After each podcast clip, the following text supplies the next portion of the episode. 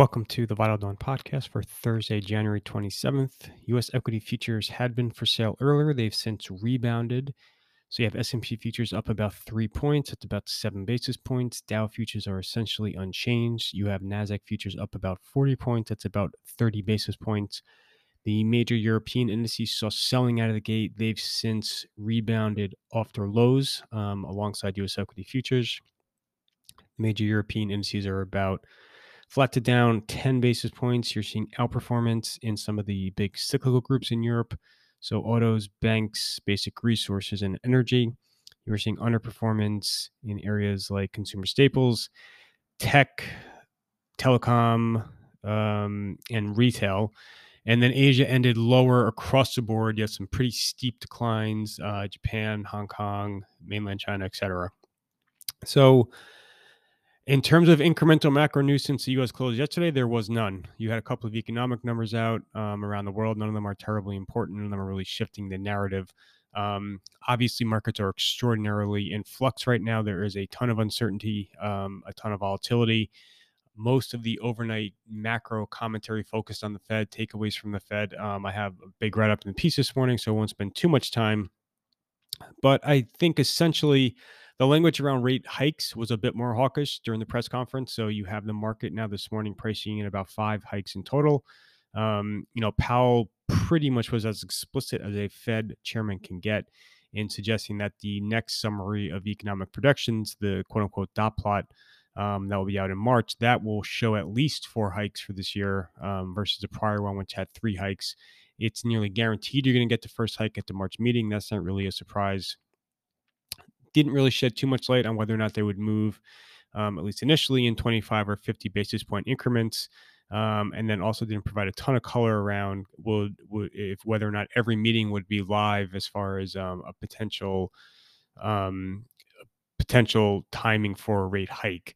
But um, you know, I think the market went into yesterday pricing in about four hikes. You're now moving that up to about five hikes.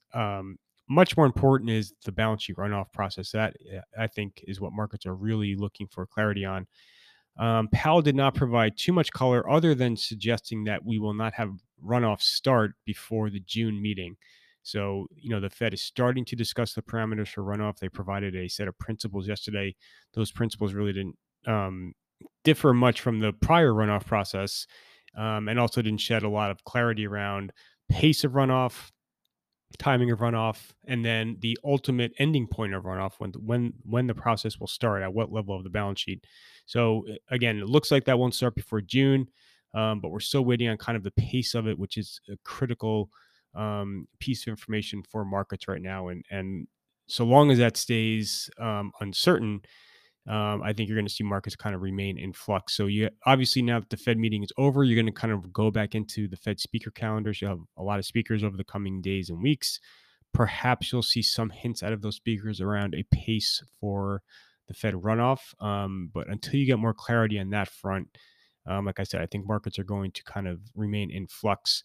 Um, so that's kind of the broader macro setup. On the micro setup, it, you had a ton of earnings out last night. You had a ton of earnings out this morning in Europe. I have summaries on all the big ones in the piece today. Um, you know, just some of the quick highlights. Ticker NOW, ticker XM in software, both for solid. So that's helping. Um, you know, that's helping tech sentiment to an extent. You had Bill Ackman come out and say that he's bought a huge stake in Netflix. That's obviously helping that beleaguered stock. AMD secured approval for the Xilinx deal in China. Um, that's very positive for that deal. A lot of people have been waiting on that. Um, so all that is encouraging for tech. On the flip side, guidance out of Intel, Lam Research, MKSI, and then especially out of Teradyne was all disappointing. Um, Teradyne's down about 20% on back of its outlook. Um, so mixed evening in tech. Um, and then you have Tesla, which the Q4 results were pretty positive, especially on the cash flow front. Um, you know, they did kind of reiterate a lot of their same commentary about how supply chains remain strained. That will uh, be a headwind for production this year, but they still plan on ramping production 50%. So Tesla in general was encouraging as far as Q4 is concerned. Um, the stock's really not doing a whole lot pre market. Um, a lot more earnings out in the US, a lot more in Europe this morning. So take a look in the piece. I have details on everything. Um, so that's kind of the micro backdrop. None of the earnings reports, um, I would say, really kind of shifting anyone's view of the world um, as far as kind of just broader macro themes. Um, I do think, though, it's safe to say that you know we've come out of a multi-quarter cycle of upward earnings revisions for the S&P 500. I think that is coming to an end. Um, you're just not really you're just not seeing the types of massive guidance increases um, out of companies that you did before.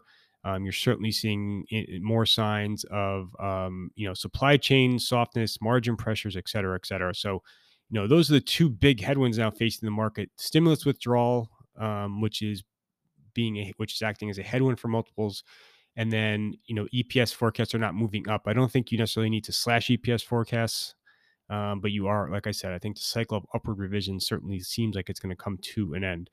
Um, on the calendar for today, you have Q4 US GDP. I know this gets is going to get a ton of media attention. I don't really think the market cares too much about it. It is not the best indicator of real time economic activity. Um, you know, you're talking about incorporating numbers going all the way back to October of last year. Um, so I think markets kind of are going to push it aside. You also get Q4 PCE. This is much more important. Um, you know, this is the Fed's preferred gauge of inflation. But again, that's kind of um, incorporating information going back to October. Tomorrow, you get to December PCE. That will be uh, much more important for stocks um, as they try to get a handle on inflation trends. Um, so I think today the focus will stay on earnings. Like I said, you're going to have a lot of attention on the 8:30 data, but um, I don't think really a lot of investors are looking too closely at it. More important though will be earnings. So before the open, you have Blackstone, Comcast, Dow Chemical, HCA, Southwest Airlines, MasterCard, McDonald's, uh, Northrop Grumman, T. Rowe, Textron, and more. LVMH will report after the European close, so that's going to be around 11, 15, 11.30 in the U.S.